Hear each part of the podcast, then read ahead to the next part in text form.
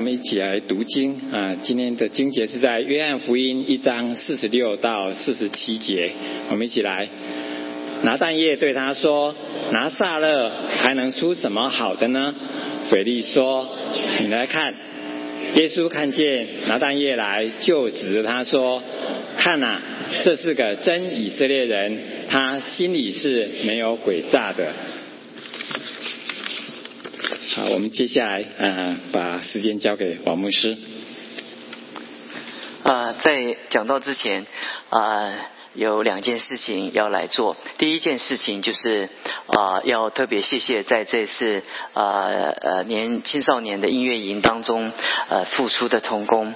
呃，我想我在影片上呃，当你们在在在进行的时候，我同时看见了影片。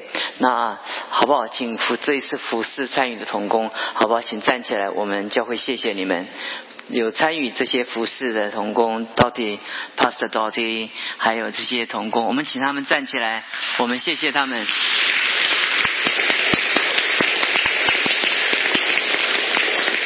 OK，啊，谢谢。啊，因为在他们的服饰当中，就让我们感觉到我们的青少年就觉得很有朝气，而且呃，在这样的活动当中，虽然呃我没有直接参与，我看到那个影片啊，我就感觉到好像我们的教会的年轻人充满了盼望啊，呃，所以你就可以很放心的努力生产，那呃让知道我们的教会有一个很好的 use，然后让我们教会的下一代呃弟兄姊妹能够。能够在一个很好的环境中被培育哈。啊，第二件事情我要做就是我们呃希望小组的小组长更换呢，那呃原来是从呃孙宇跟罗荣他们这个家庭他们在在这个希望的付出，那呃我们感谢主他们呃下一个阶段他们有其他的服饰，那有主的引导，那特别有有花一点时间要回到国内要要要去关心他的家人，所以他在这个时候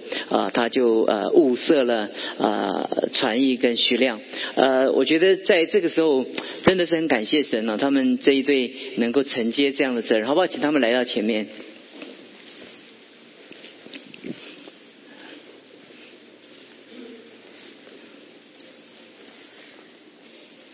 呃，我我认识传译在去年来的时候，认识他们夫妇的时候，是他来到我们教会时间整整，我记得将近是一年哈。在这一年当中，我们看见他投入教会的服饰，而且呃，虽然跟教会不是像很多人认识这么的长久的时间，但是我们看见他们真是愿意有一颗心来呃，在主的面前摆摆上。特别是很感谢主的，就是呃，他很很热热忱热热忱，他们夫妇哈都很热忱啊。呃呃，两个哈都很会做菜，那呃我相信大家都在他家里享受过他们所烹饪的那个那个佳肴哈，呃，但是我我这个时候我我觉得。呃，他站在上帝的圣殿的面前的时候，是我们我们要为着在这个很困难的时候，他们能够承担起这样的责任哦，是我们真的是很感恩哦。因为教会的工作，其实呃呃，教会就好像是一个家庭一样啊。如果如果如果每一个孩子哈都负责做一点点工作，这教会的工作就做起来了。如果呃教会的工作就让少数的像爸爸妈妈呃呃单独的来做的话，那就很难能够完成啊。呃，其实我们服侍的人都不完全，但是我们有一个完全的心，就是我们愿意在学习中，我们来侍奉、来成长，这是一个最快成长的途径啊。所以我们把它呃介绍给大家，我们要为他们祷告，好不好？我们弟兄姊妹一起祷告。主耶稣，我们向你献上感谢，我们把传音跟徐亮交在你的手中。我们谢谢呃孙颖跟罗荣在过去这些年间，在真理上、在爱心上、在热忱上牧养了整个小组。我们也看见在这个时候，我们看见呃呃传译跟徐亮他们愿意承担这样的一个工作。我们向你献上感谢。我们知道每一个承担服饰的人都会觉得诚惶诚恐，我们真觉得常常会觉得我们不完全，但感谢主，你悦纳我们的是一颗心。心，你从来没有因着我们完全，你接纳我们的奉献，因为每一个来到你面前的人，都是在你的恩典中，呃，来经历你自己的完全。谢谢你听我们的祷告，祝福他们，祝福他们的家庭，也祝福他们的身体的健康，保护他们免于恶者的攻击。谢谢你，奉耶稣基督的名求，阿门。好不好？我们鼓掌，我们谢谢他们。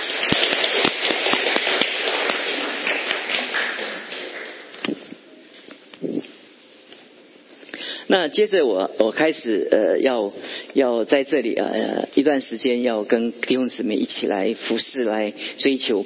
那我在最近看了一些小组，也也有一些计划，想想在当中来开展哦。但是事实上来这些当中那么多年，呃，就一感觉到说呃主怎么在当中呃我们工作哈。其实呃就好像早上在祷祷告会当中啊，呃很多弟兄姊妹的一个祷告，真的是。是信心就是一种一种等待，信心本身也是一种喜乐。那我们在教会在一起往前的时候，我们每一年在新生的时候，要要要开学的时候，有很多的新生要加入教会啊，很多人带他来。也许你是在我们当中是刚刚要来报、要来注册、要来上课的。那其实，在这个过程当中，我们教会就负责了一个责任，就开始来关心这些呃呃这些朋友们，让他们能够呃。在爱城呢，我们努力来让这个教会成为一个家，能够接待这些人，好把福音能够能够给他们能够认识哈。那我今天跟弟兄姊妹分享一个题目，这个题目是呃非常的简单哈，这个题目叫做偏见。其实呃最重要的一件事情，这段圣经中拿但业对他说：“拿撒勒还能出什么好的？”菲利说：“你来看。”耶稣看见拿但业来，就指着他说：“看啊，这是真以色列人，他心里没有。”诡诈，在读这段圣经的时候，大多数的人就会很就很难了解哈。那因为因为因为当拿但业来的时候，他是说拿撒勒还能出什么好的？那那耶稣哇看见他的时候，没有骂他，还称赞他哦。哎，我们里面就觉得很惊讶。哎哎，这个是什么意思呢？呃，怎么怎么耶稣在他在他呃对耶稣，这不是很客气，对不对？也他讲的话呃是很很不舒服嘛，让人听见呃很不愉快嘛。那但是耶稣还是称赞他。其实，在当中很多人读圣经的时候，他不知道有一个转折。他转折，呃，拿但业说，拿撒勒还能出什么好的？那菲利说，你来看。耶稣看见拿但业来，这个关键点就出来了。这个人他当时对耶稣有一个特别的想法。呃，其实就是我们所谓的偏见。可是当这个偏见临到他的时候，有一个人会说：“那，那你既然有这个想法，我就没有跟你辩论。那你来看嘛，你来看嘛，你你的认知呃能不能经得起真理的考验？你的认知能不能接受一个一个真真理的一个校正？这是很重要的。他为什么心里没有诡诈？因为他敢，他勇于面对他心中所有的看法能够被挑战。很多时候我们在我们的生命当中，我们觉得我们最大的困难在哪里？我们最大的困难就是我们认定了一个事实，那个是我们就把它当做我们的事实。当然，提供另外一个事实给我们看的时候，我们就不看，我们就不看，这个就会形成我们的偏见。我们也每一个人都有一些特殊自己的看法，但很重要的是，我们有没有一个转折？我们有没有一个能力可以有一个转折？我们有能有转折的话，我们的思考就能够就有一个改变。在这个世界上，大多数的人在我们生命中。有一种特质，就是偏见的一个特质，它是我们性格中的一个特殊的人性中的一个特质。偏见它有一个特殊的一个特质，就是。他不感觉，不感觉。你在道德上你有任何的缺失啊？比如说你今天考试作弊啊，你觉得呃觉得考那么高分，觉得不怎么光荣，就觉得不好意思。那那或者你你今天跟父母吵架了，做孩子的就觉得不好意思，对父母不恭敬。那做父母如果对孩子有一些粗暴的言语，之后也会觉得有一点内心有一点不安哈。那个我们很容易能感觉到，普遍在我们生命中有一些事物，我们能够很感觉到。他在我们当中的一个不安，但偏见是很不容易能让你感觉到的。偏见在我们的生命中是是，他在我们生命中，他是远远是你不容易克服的关键，你根本不知道。犯错你知道，可是当偏见临到一个人在人身上已经慢慢固化成为一种特质的时候，你不知不觉在你生命中你就流露出这种特质。那这种特质，你最可怕的就是你不知道，你不知道，而且而且而且你你当你有另外一个意见跟你不一样的时候，你不但不知道，你也不想知道。我们在世界上看见很多的极端主义，你我们在分析我们很多的文件在分析他们的时候，你会发觉他们不是出生就是就是这个特质，他不是出生就是恐怖主义，他不是出生就是极端主义，他慢慢慢慢慢慢慢慢形成的，当他形成那个一看法的时候，他就固化在他的脑海中了。我们生命中我们的思想、我们的认知没有办法成升级，通常都跟这个很有关系。神常常要提升我们的灵性，神常常要提升我们生命中的层次。神很个盼盼每一次讲到每一次我们灵修的时候，神要办法改变我们。每一次我们最难改变的，其实其实并不是我们道德上那些缺失，我们我们那些那些理性上的那种那种那种那种瞎忙，常常都是那种偏见在我们心中的那种形成的一种坚固的营垒，是我们很难在我们生命中能改变的。我们从创世纪二章十七节的时候，我们就讲到。耶和华说：“分别善恶树的果子，你不可以吃，因为你吃的日子必定死。”我们知道，在伊甸园的这一段圣经的时候，每一个慕道友都会问相同的一个问题。不但我在全世界各地每一个地方我在讲道的时候，每一个都会问一个问题：说，上帝既然造了所有伊甸园这些食物，他既然不要我们吃，他造干什么？对不对？那你你就把分别三手和从从园中挪去，那我们就看不到，我们也摸不着。我们既然看不着、摸不着的话，我们就吃不到。那上帝摆在我们当中，嘿，你知道禁令带成带来诱惑，对不对？是不是？你你不禁止我做的时候，我还不一定会做。当你禁止我做的时候，我就天天想，哎，这有特别的神秘的的地方，对不对？是不是？以前我小小的时候，我也印象很深很深刻。那。那家里也没有什么珍贵的东西，就两个抽屉。呃，我我的父母，呃，我的父亲就把那两个柜子锁到。你知道，我们小孩子每一天经过那个柜子的时候，就在那边想那两个柜子里面到底装着什么东西。如果他打开的话，我们也没有信，也没有什么东西啊，对不对？可是，可是你知道，我们从小我们就有一个很深的渴望，到底里面装什么东西？禁令。产生渴望，你知道吗？禁令产生那种我们的那个期待，我们就想能够越过这些禁令，在我们的生命中能够得到我们的一个满足。很多人在，如果你初初来到教会，你会发现说，说上帝非常的吝啬，也放上帝非常的奇怪，为什么会让我们摆一个禁令在我们的手中？那其实，在圣经中，你知道这个分别善恶树上的果子，就是以自己的善恶代替上帝的善恶。站在上帝的位置上决断是非，理性主义告诉我们说，我们可以决断呢。这个世界的发展都是一种决断呢。我们我们为什么要听圣经的？为什么我们要听神的？那所以在伊甸园的时候，我们那亚当夏娃其实跟我你我的想法都很相似嘛。为什么要听你的？为为什么不听我的？其实世界上每一个人的对话都是这样嘛。丈夫跟妻子讲，为什么要听你的？妻子跟丈夫说，为什么要听听你的？那孩子跟父母说，为什么要听你的？父母跟孩子说，为什么要依着你呢？其实每一个人都在问这个问题啊。当让当上帝不再做宝座的时候，其实每一个人都想做，每一个人都想在在宝座上做。每一个人用自己的善恶来做善恶的时候，这个世界就就产生了很多的问题了，不是吗？我曾经在呃在中国的古典书籍中，我读到一一个历史，他讲到道义有有道，那个那个强盗他他他有一天摸黑摸到一个家里，他就他就躲在梁上等了半夜，他们家人睡觉。的时候，他准备下来偷东西，结果当他在他躲在梁梁上的时候，看见他偷到的一个家庭是一个寡母带单亲的寡母带着一个小孩，而且家徒四壁，然后就听见那个那个那个单亲的母亲很凄凉的跟孩子讲说：“你看爸爸走了以后，你看我们什么都没有了，不知道明天我们还有没有我们我们还有什么东西吃？呃，明天妈妈看到哪来去找食物？哇，那个坐在梁头那个他坐那个躲在梁上的那个那个梁上君子，那个小偷就就就觉得哎，这这今天真偷错地方了，而且听见那个那个做。做做母亲的这个凄凉的话，他心中就很难过。他就等他们睡觉的时候，他就默默的下来，他就丢了几百块放在那里，他就走了。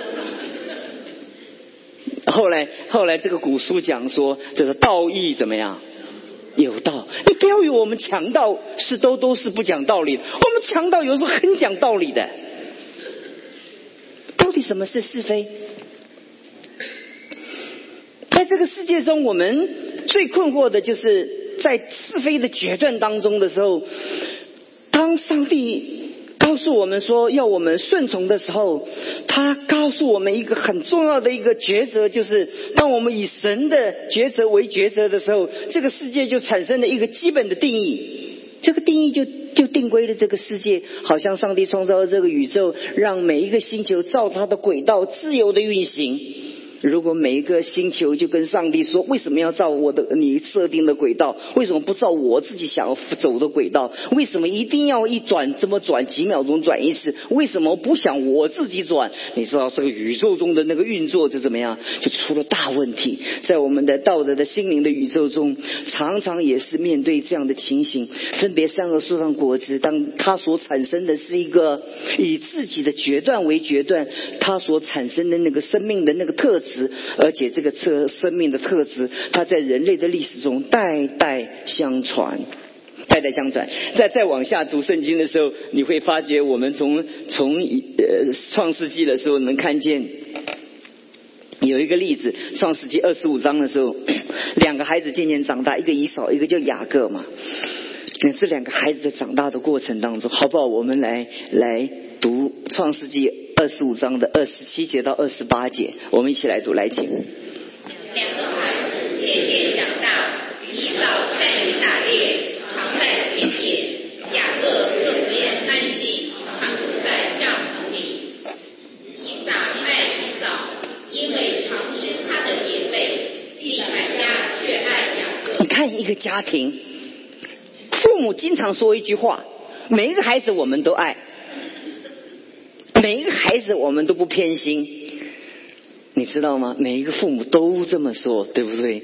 但事实上，但事实上，在事实的经验当中，我们从历史当中，我们看，真的是不是如此吗？然后这段圣经你看见的时候，你看见以以撒，以撒他非常喜欢吃野味，就是就有点像我们广东人很喜欢吃山珍野味，呃，那那利百家就。就喜欢雅各，是雅，所以他们在家庭中就产生，你知道产生了问题了。他们的父母，他们所喜爱的对象怎么样？是不一样。这个家庭的分裂的元素就在其中。弟兄姊妹，当我讲到这里的时候，你以为故事就发展到这里吗？其实没有，其实没有，其实没有。当雅各在晚年的时候，《创世纪》三三十七章的时候，我们来看见三节的时候，当雅各晚年的时候，他怎样的从他的父亲，他从要从他的母亲看见那个偏见在他们生命中所产生的那个影响的时候，其实雅各在晚年的时候，他所做的事情跟他父母所做的叫做一。模一样，知不知道？不应该知道，但是我们没有办法逃脱那种、那种、那种、那种代代相传的那个影响，没有办法，我们几乎没有办法。到创世纪三十七章的时候，雅各在在在在在他的成长的过程当中，他年老的时候，他特别爱约瑟，他就给约瑟做了一件彩衣。这件彩衣啊，几乎害了约瑟，几乎让他丧命。这就是一种偏爱跟偏不爱。在这个世界上，你很多事情你偏爱，很多事情你偏不爱。其实你会不会问？其实你不会问，因为这你就不会觉得那有什么特别。可是偏爱跟偏不爱，从以撒的家庭当中产生的他们兄弟的兵戎相见，一直到约瑟几乎被他的兄弟害死。都是因着这个偏差所产生的影响。那你说重不重要呢？当然重要。很多的家庭，很多大的家族，他们很很有钱。那父亲还没有断气的时候，整个家族陷入了四分五裂的状况之下。你会发觉那个整个的分配不公平，产生的那个那个在最关键的时刻的一个一个争斗。你会发觉在人的那个生命中的经验，你会发觉那个。那个偏差是我们生命中的特质。如果你第一个认知这一点的话，你等一下我们在信息结束的时候，你就可以回去的时候想看看你生命中有多少的偏差在你生命中的一个认知。那个那个认知在你的生命中的偏差会带给你多少的伤害？等一下我们讲到要结束的时候，你会发现这样的一个一个认知偏见。的来源，他会他的经验的绑架。拿单人对他说：“拿撒勒还能出什么好的？”其实他的他的质疑是有道理的。拿撒勒他的有一个特别的一个地理的位置。拿撒勒是一个一个一个商旅跟军旅所必经的一个过战之地，所以这个城市是一个一个商旅跟军旅军队的调度跟商人的一个经商所过的一个驿站。所以这个地方，他们常常都是过客，经过的人都是过客。所以在过客的时候，他有许多的商业的贸易，还有另外一种特种营业在这当中被运行。所以拿撒尔在当时他是不是有太好的名声？所以拿单叶这么说的时候，你知道他有一个背景，在他的经验当中，他的认知就是这样。一有的时候我们常常说：“哎呀，你们这个人，你们北方人，你们南方人。”我常常在国内培训的时候，他们说：“你们北方人怎么样？”我你们，你你问过所有北方人的吗？你们、你们、你们，那我当我们讲你们的时候，我们里面充满了许多的认知的偏差，但是我们里面全然的不知。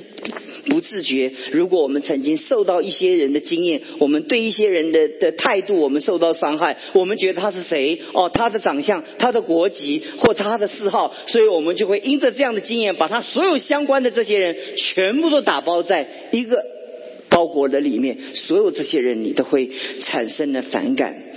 路加福音十八章九到十一节的时候，耶稣对那些仗着自己是一人藐视别人的时候，他做一个比喻。他说有两个人上圣殿去祷告，一个叫法利赛人，一个是税税利法利赛人站着说自言自语的祷告说：“神啊，我感谢你，我不像别人。”圣经前面讲他们去祷告，但圣经后面形容法利赛人站着叫自言自语。自言自语，在我们里面那种叫自言自语。他他祷告什么呢？他说他说神啊，我感谢你，这是标准的套路。我们基督徒最会了，对不对？我们开始祷告要怎么样？要赞美神呐，是不是？那后面呢？你会发觉说我不像别人啊，麻烦来了。你看后面这祷告不叫祷告，祷告叫做控告。很很多时候，我们就学习类似像这样的经验。我们在祷告的时候，我们我们祷告会，我们在一起祷告的时候，我们不叫祷告，我们叫做控告。我说神呐，大家都坐在一起祷告。你说神呐，啊，求你怜悯我们吧。你知道我们当中有人常常没有爱心。主啊，没有爱心怎么能够服侍你呢？那这些人居然还在台上讲道，那你就直接告诉他嘛，你说你怎么没有爱心？玛利亚跟马大在，玛利亚在听讲道，马大在那边炒菜炒菜，越炒越大声，因为他很生气啊，因为怎么只有他一个人来做啊？他就他就跟耶稣说：“你怎么不叫我妹子来？你叫妹子就自己叫嘛，你叫耶稣叫干什么？”你觉得你的妹子应该来帮你，你就自己去叫赵玛利亚说：“啊，玛利亚，来来来来，这个菜烧不完了，来帮我们一起烧。”那传译刚刚说他的人人手不够了，我们来帮帮忙，来帮忙。你就自己就找玛利亚讲好就是好了嘛。你去跟耶稣说：“耶稣，耶稣，耶稣。”叫我的妹子来帮我。那你你要你妹子帮你，就直接告诉他就好了。你跟耶稣讲干什么？如果我们觉得我们弟兄，我觉得你有什么缺点，你告诉耶稣干什么？是不是？你你你觉得这个人，你觉得你对他有想法，你就告诉他说：“弟兄，我觉得你的说法，我觉得不能够同意。”你你何必在祷告会里面说：“神啊，求你光照我们。”好，让我们大家能看见我们的黑暗。那，那你你又会转大大圈，在我们的生命中，你其实这种是经验中的一个绑架，在我们经验中绑架他们，他们的绑，他们的认知就是认为说税利、税利、税利就是税利。真的吗？罗马帝国有这么多的税利，每一个都那么坏吗？有没有可能有一个税利，他很有爱心啊？他他抽税抽不上税的时候，他就再把他的薪水拿一部分帮助他。你你你来，你不知道啊？你有没有做调查？整个帝国有多少的税率？你每一个都调查过了吗？但你就会觉得税率就是这样，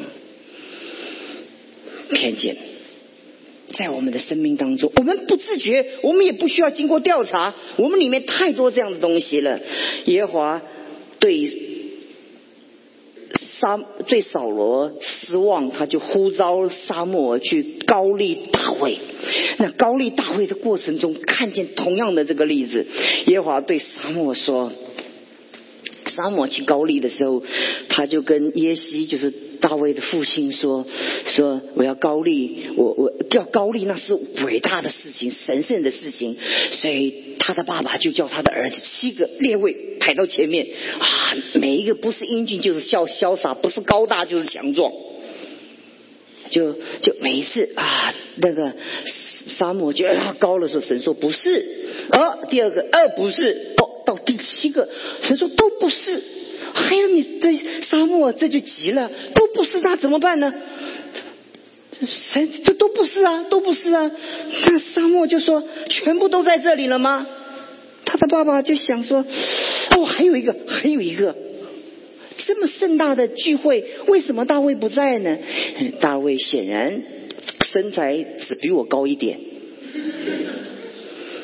你不要以为故意说的，你很多很多人看那个那个中古世纪很多那个艺术家雕刻那个大卫多，你你你不要被他们骗，大卫其实身材不是很高大，大卫穿的那个扫罗的铠甲走都走不动，你懂我意思吧？他的他他扫罗的战衣他穿都穿不进去，穿了一件那个上衣就到了地下了，这是圣经讲的，就是他身材很随便，然后所以他的爸爸想说，任何人可能都被高，但只有大卫是绝对。不可能，所以大卫就讲说：“我的父母根本看不上我。”他的父母就一种认知，什么人都有可能，就是大卫不可能。耶和华就对沙漠说：“不要看他的外貌和他的身材高大，我不拣选他，因为耶和华不像人看人，人看人是看外貌，耶和华是看人的内心。”亲爱的弟兄姊妹，能吗？我们能吗？我们当我们看见一件事情的时候。我们能看见是从人的一个外表看到人的内心，去去欣赏人的内心吗？是不容易，对不对？我们常常在在做牧师的时候，很喜欢介介绍弟兄跟姊妹，嗯，反正就是就是弟兄跟姊妹自己认识，自己结婚啊，那不要我自产自销，不要外销啊。我们就有这样做牧师，一般都要牧师除了讲到，一定要做一个工作，就是媒合弟兄姊妹。每一次没合的时候，就产生一个最大的困难。什么困难？那个漂亮的姊妹，所有的弟兄都有感动。那个那个长得一般般的那个那个姊妹，就大家都，你只要说，哎，弟兄啊，你觉得怎么样？哎，我要仰望主，我要祷告祷告。当你听他要祷告祷告的时候，就是不要，你懂我意思吧？如果他喜欢的时候，他就说哈利路亚，猪早就向我显明了，就是他。人不是就看外貌吗？人人不是选漂亮的吗？选英俊的修也有有钱的吗？我们每一个人，我们觉得有钱就是幸福，高高大就就是成功的保保证吗？这是世界上的原则。我们不排斥我们当中很多英俊潇洒、高高大的人，我们不排斥他们，但是我们能跨越这个吗？我们能吗？我们能能能够自己很高大，自己很很富有，自己很强壮，但是我们不用自己来看我们自己这样的价值吗？不容易。这就是沉淀在我们里面对我们的一个很深的影响。你会发觉说，以自己的善恶做标准，产生文化生活经历上特殊的好恶。弟兄姊妹，请记住了，在你的人类的大脑中产生的经验记忆的一个一个一个基础，过去的经验残留的记忆，对当下的判断有极大的影响，而且积存于 DNA，代代相传。等一下往后后讲的时候，给你证明这个概念。很多时候，你你除去你的偏见，不但救自己，也救你的下一代。很多时候，历史上很多的事件，那种成见一代一代的相传，这个社会不断的在那个那个斗争当中不断的搅动。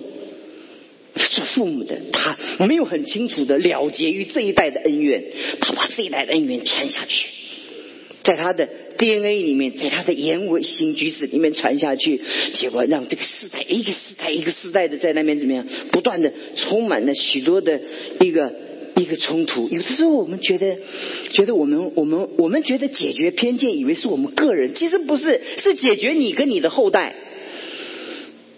让让我们所有的争论停留在我们这一代，结束在我们这一代，让祝福，让和好。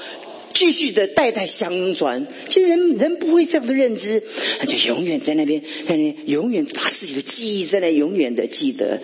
我们成为经验的奴隶，我们用过去的经验绑架自己，绑架自己。第二段我们讲到。你知道那个偏见在我们生命中产生一个结果，就是上上帝是吩咐是扫罗去灭掉亚玛灭灭亚玛亚玛利王灭亚玛利人灭亚玛利牲畜灭亚玛利所有一切所有的亚玛利有关的都要灭掉，这是神的命令。可是当神的命令要求下去的时候。扫罗在战后的时候打得胜了，他留了亚玛利王，而且留下了亚玛利最好上好的牛羊生牲畜。哎呀，这个我跟弟兄姊妹来讲这段圣经的时候，让你惊讶不已呀！耶和华领到了沙漠，说：“我立了扫罗王，我后悔了，因为他不跟从我，他没有遵守我的命令。”沙漠清早起来迎接了扫罗，他跟扫罗对话的时候，沙漠他到了扫罗那里，对扫罗对他说：“愿耶和华赐福。”给你，你看，你看，你看那个那个扫罗讲的话，完全没有对他违背神的命令有任何的觉知的任何的感觉，这是很奇特。你读圣经的时候，你觉得很奇特。扫罗在他的他跟沙漠的对话中，他完全没有觉知到他对神的命令的一个背逆，对神已经产生的愤怒了。他完全没有知觉，那种那种偏见在人里面产生那个固化的那个概念。我刚刚跟弟兄姊妹讲，极其的可怕。他完全的不自觉。沙漠到了扫罗那里，扫扫罗对他说：“愿耶华赐福给你，耶华的命令我已经遵守了。你看，你看他，他说的话什么？耶华的命令我已经怎么样？我已经遵守了。哇！那你说那个扫罗乱讲话，其实没有乱讲话。你往下你看，沙漠说：那如果你都遵守了，我怎么耳中听见有羊叫、有牛鸣的声音呢？”扫罗说是百姓从亚玛利人那里得来的，因为他们爱惜上好的牛羊，要献祭于耶和华你的神。其余的我们都灭尽了，其余的我们都灭尽了，都把这好的我们都留下来了。在他的想法中，你认为他在想什么呢？他对神的命令，当你有偏见的时候，你接受一个命令的时候，你会自动过滤一些。你所不认为的，你会在偏见当中，你你当你接受一个命令，而且最可怕的一件事情，你没有感觉。你有一个偏见在里面的时候，你你接受到一个命令的时候，你你会自动的在你的生命中过滤一些你不喜欢的，而且你自己没有知觉。最可怕的就是没有知觉。我刚刚在引言的时候跟弟兄说，你为何没有听从耶和华的命令？扫罗对。沙漠说：“我实在听从耶和华的命令了，我行了耶和华所差遣我的路，擒了亚玛利王了。你看见了没有？神说灭，他叫擒；神说灭，他叫做不留。很惊讶吧？你很惊讶吧？他对领受一个命令的的认知系统是跟上帝的认知系统是南辕北辙。很多时候，我们的基督徒在读圣经的时候，我们都在读，我们都读我们自己想读的，我们都读我们自己依照我们自己想法所解释的。所以我们信主很多年，你会发觉我们的生命没有太多的改变。我们对我们对我们的属灵的认知，我们都寻找到我们喜欢的那个部分。当我们不喜欢那个部分，我们就完全没有听到，好像它不存在圣经中。所以有的时候牧师讲到的时候，很多弟兄姊妹说：“啊，牧师啊，圣经有这么说吗？”为什么？他一遍一遍的读圣经，但是很多时候因着偏见，他自然就把很多东西怎么样滤过去、滤过去、滤过去了。他滤过去的过程当中，他完全没有知觉。百姓在所当面之物取了上好的。嗯，生羊要在吉甲献祭耶华给你的神，看见了没有？他合理化，他把他的错误合理化，偏见很厉害。你去问那个恐怖分子的时候，我告诉你，他讲的话会让你流泪，他会为着他所做的事情，当说的时候，他几乎有本领可以把你说服的，让你五体投投地。他把所有错误的事情，把它掩饰成为很正当的事情。玩梗的罪跟行邪术相同，玩梗的罪与拜偶像的。最相同。当我们在行邪术、在拜偶像，我们觉得是罪；当你有有成见，产生对神背逆的时候，对神的反叛的时候，你完全不自觉。所以我刚刚才告诉弟兄姊妹说，可怕就是可怕，在我们生命中，当我们认知里面有一个偏见的时候，我们不自觉，我们会产生对神的背逆跟背叛，而且最可怕的是我们不自觉。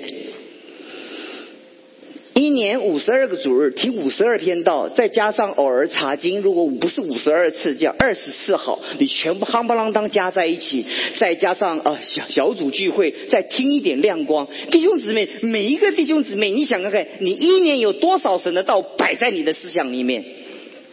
但你的生命，你对神的认识成长，却没有跟这些道成一个比例的成长，你不觉得很惊讶吗？常常。我小的时候发育不良，我母亲常说一句话，其实说你到底吃到哪里去了？这奇怪，给你吃，你到底吃到哪里去了？我做牧师的时候，很多弟兄姊妹非常的爱我，你知道吗？每一个弟兄姊妹，不管你做什么健康食品，做世界顶级的那些、那些、那些最好的那些那些，都会拿给我吃。他们就觉得，如果我成功，他们就成功了。每一个给我吃都打比方说牧师啊，哎你今天怎么样？我说我还活着。过一个礼拜再问我说牧师牧师怎么了？我说怎么了？没怎么了。他说我的意思就是说你吃了那么久，你你你到底怎么样？哎呀，有的弟兄姊妹还用什么什么什么精油啊熏我啊，我我说你干脆拿一个棒子把我打昏好了。你说我睡觉睡不好，你拿精油熏我，熏的哇，那个哇就就在我就是熏着，他说别人别人啊一点上就睡着了，我越点越兴奋。我说你不必拿精油熏我了，你最好半夜的时候趁我不自觉的时候拿一根球棒把我打昏最快。对，每个人都说，哎呀，怎么这怎么在你身上怎么没有什么反应？很多人很失望，你知道吗？那最有名的中医都很失望，都很失望。那很最有名的医生都都说啊，我们也不知道，医学太有限了。弟兄姊妹，我们的灵命不就是如此吗？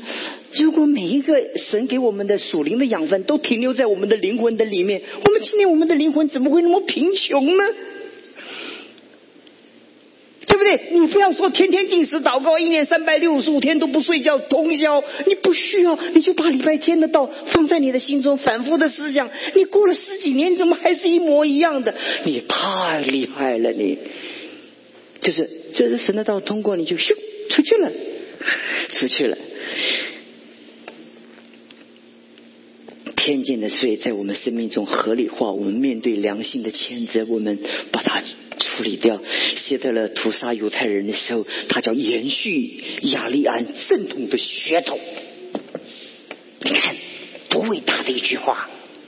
所有的德国上下一致都认为这是伟大的使命。其实希特勒很倒霉。很多的国家是独裁者强迫人民做人民不想做的事情，但是德国人跟希特勒是上下一心，完成他们一起共同完成的梦想。这可怕，最后只有死一个希特勒，所以大家很怨就在这里。所有的德国人他们都是这么的支持希特勒所产生的，因为人里面当这个偏见它会有影响，会形成一个系统的时候，在美国三 K 党他们屠杀在历史中屠杀黑人的时候，他们在历史中不断换的时候，他们叫做种族清洗。东山书记常年被军政府迫害，打死执政的时候，他照样以清洗种族的名义来屠杀罗罗西亚。罗西亚人就是回教徒，回教徒一般都屠屠杀别人。在在缅甸的回教徒是被佛教徒屠杀。哎呀，真是你会觉得不可思议。所以联合国的调查官员跟翁山书记对面的时候，真的觉得很扼腕，觉得你全世界的人都可以不了解这种痛苦，你怎么可以不了解呢？你怎么可以不了解那种成见带给人的那种伤害？别人可以不了解，你怎么可以不了解呢？可是人性其实就是如此。我们常常在组组成自己的偏见的时候，我们觉得在思考；我们在重复以往错误的时候，我们告诉别人我们叫坚持梦想；我们在消极荒废的时候，我们告诉别人我们在放松；我们在伤害别人的自自尊的时候，我们说我们很直率。我们固步自封的时候，我们告诉别人我们很坚守；在我们我们随便放弃的时候，我们告诉别人我们在我们在选择；我们酩酊大醉的时候，我们告诉别人我们是豪爽；我们不思进取的时候，我们告诉别人我们很低调。成见，成见把你把你整个的认知全部都弄拧了。第三大段我们讲到。耶利米哀歌三章二十三节讲到，你怎么面对你的偏见在你生命中？你要认知，每早晨这都是新的。这一段时间太重要了，我们一起来读，来请。每早晨这都是新的，你的诚实极其广大。拒绝做经验的奴隶，不再被过去绑架，斩断所有情绪的纠葛。每早晨都是新的。你有这么多的经验，在今天晚上睡觉以前的这么多的经验，在绑架着你。明天决定让你继续的坚持你的看法。马太福音七章讲到：你们不要论断人，免得被论断。你们怎样的论断人，也怎样的被人论断。你用什么良器论断人，人家用什么良器来量给你。你为什么看见你弟兄眼中有刺，不想到自己眼中有梁木呢？你自己去掉眼中的梁木，才能对兄弟兄说：“容我去掉你眼中的刺。”没有在充足资讯以前保持缄默，即使你有充足的资讯，你也不适合做过度的判断，因为你也不是这么的完全。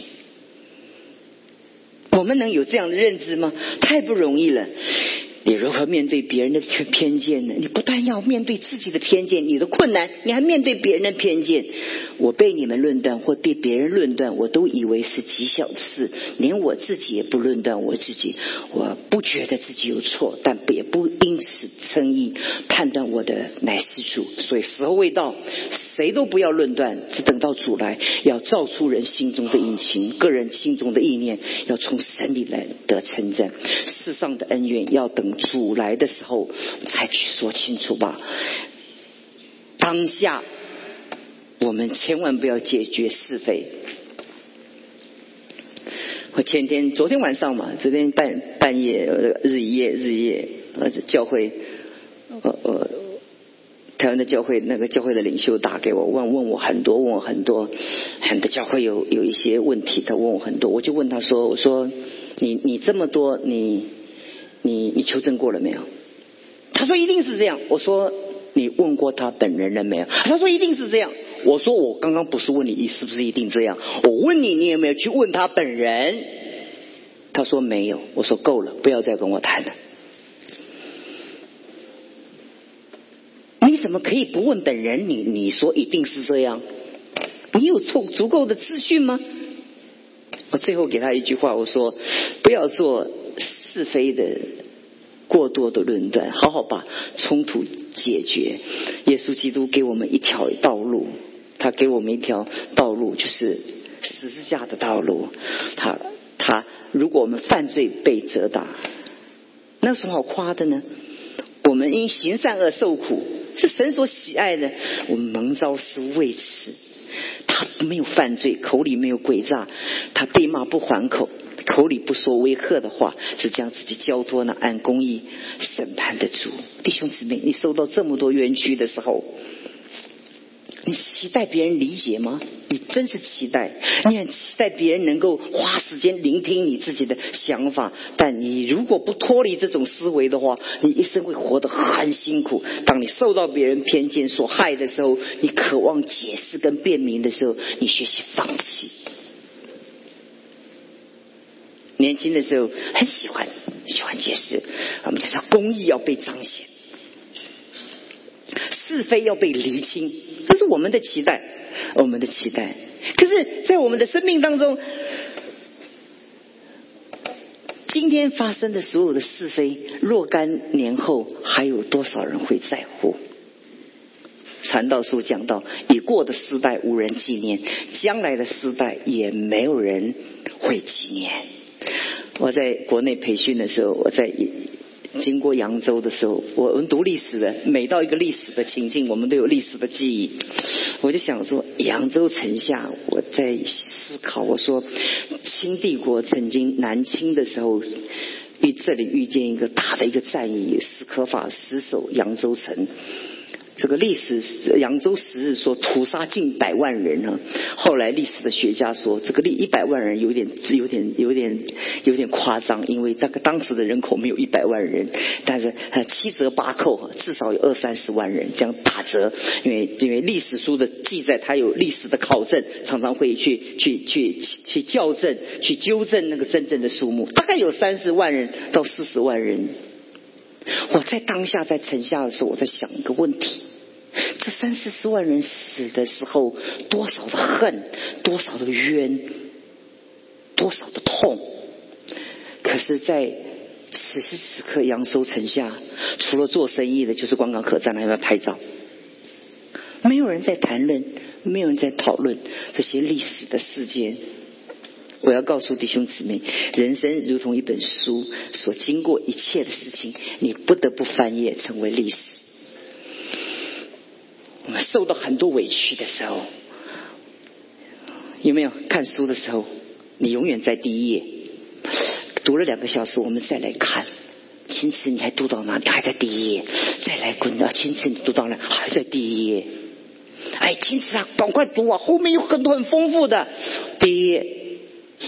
你的人生有多么精彩，还在后面等待着请去发掘这个故事，这些这个历史，是你你的人生的内容多么精彩呀！你翻过去，你才能看得到下一页的历史嘛。人就不翻？永远这一，你就问他，你还在看那一页？你为什么不翻？不，永远忘不了，是恨呐，永远忘不了。翻过去嘛。历史就过了嘛，在我们的生命中，切克国讲到，走过才真正的了解，往前才真正的活得下去。我们在这个世界上这么多的偏见，产生这么多的伤害。读历史就是充满了那种伤害的那些记录。我们的人生充满了这许多的历史的记忆。我们从心理智商、原生家庭的伤害呀，很多人在。在每一次我们去探访的时候，他就跟我们说：“他说牧师啊，我告诉你说，每一次告诉我都从小的时候他的伤害开始说起，所以每一次跟他讲话的时候都是从小的时候听起。我有心的时候想说，你不要讲，我帮你讲，我我比你还熟。”永远永远都是啊！从前我我做我做媳妇的时候，我的婆婆怎么对我？我心想说：啊，那我们做牧师必须很忍耐的听。你的探访就是这样吗？嗯，听听听听。我觉得人生就永远停留在那个历史阶段，是很伤害。翻过去，你有多少精彩的人生等待你去探索？走过，你才能了解；往前，你才真正活得下去。最后一句话，我跟弟兄姊妹讲：阻碍人发现真理的障碍，并非事物虚幻的假象，也不是推理的缺陷，而是在之前所累积的偏见。一七八八年出生的叔本华讲过最经典的一句话。难怪圣经告诉我们说：忘记背后，努力面前，向着标杆直跑。有人问我说：“牧师啊，你怎么你怎么做牧师三四十年，加上我信主超过五十年，你人生有没有一些遇见的事情很失望的？”我说：“当然有。”我说：“有。”他说：“有没有讨厌的人让你伤害的？”我说：“当然有。”我很多年轻的时候就觉得不会做人，所以人家讨厌我。我到老的时候，我总发现有一群讨厌的人常与我同在，直到世界的末了。我就觉得，当我做那么老的牧师，应该到这么老了，应该应该应该圆滑了，应该成熟了，每一个人都喜爱。不，你只要活着，就有喜欢你的人跟讨厌你的人。那咋办？在我们的生命中，你必须有一种能力，不断的丢弃你的存量，从零开始。我们常常在培训呢，每一个地方我们在服侍的时候，接触每一个人的都留下许多的记忆。可是每一种记忆，必须从零开始。你必须从零开始，好像好像好像我刚刚开始服侍神一个单纯的那个心智。我说神呐，把我的存量都丢弃。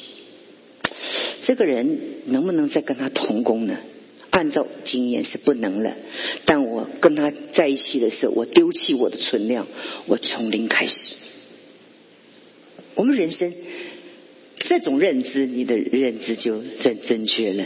所以很多人说：“哇，我说很多人他的头脑中永远永远都是他坚持他的看法。”哎呀，我们长久的觉得是好可惜啊，他的认知永远没有办法升级。很多东他永远固化在他的脑海中，所以最后的这一句话讲到说，不是我们推理的缺陷，是我们累积长久的偏见在我们的生命中。所以耶利米哀歌告诉我们说，每早晨都是怎么样新的。你从今天开始，你能够在你的思想中要清洗你所有过去的那些记忆。你记得，记忆的本身是不可能忘记的，在你脑海中经过的。记忆是不会过去的，但感谢神，我们怎么让它过去？就是它不再影响我们对下面的思考的向度。这是我最后要跟弟兄姊妹讲的。说一，亲子关系是以前你不对，够了，那是不如以前。夫妻以前不对，以前错误。你同事之间这么多的事情，你可不可以每天早晨的时候，你就说每早晨都是新的？你把你所有过去的存量都怎么样？都丢丢弃，在你生命中，这是充满了对神的感恩。阿门。他们啊，愿神祝福我们，让我们回去的时候，我们来看我们很多的偏见呢。呃，我早晨在祷告的时候，为这篇信息祷告的时候，我说神啊，求你让我不成为恐怖分子。很多时候，我们不知不觉成为恐怖分子。呃，什么恐怖分子？你你觉得你是恐怖分子？嗯，那那种人都是坏人，那种人都是坏人。你心中这么多的坏人，我告诉你，只有一种坏人，就在你心中的那个偏见。坏人有好的地方，好人也有坏的地方。坏人会变好人，好人也会变坏人。人只要活着，都在改变中。在我们生命中，我们需要有最大的那个度量来容忍我们四周所有不同的人，才发觉每早晨都是新的，每个人都是非常的可爱。对不对？对不对？你不需要用你的律法来来框架别人，让每一个人都活在自由之中。我们祷告，所以我们感谢你在我们生命中，我们累积了许多的偏见在我们的生命中，我们生命中。常常我们被牵绊着，也被阻碍着，但我们感谢你。今天早晨我们来到你面前的时候，我们开始累积我们生命中对真理的认知。我们求你给我们力量，让我们在真理中，我们有一个全新的开始。我们有一种能力在我们生命中，永远丢弃我们生命中我们所存有的那些成见偏见。我们永远从零开始，不断创造我们一个全新的生活。谢谢你听我们的祷告，奉主耶稣。基督的名。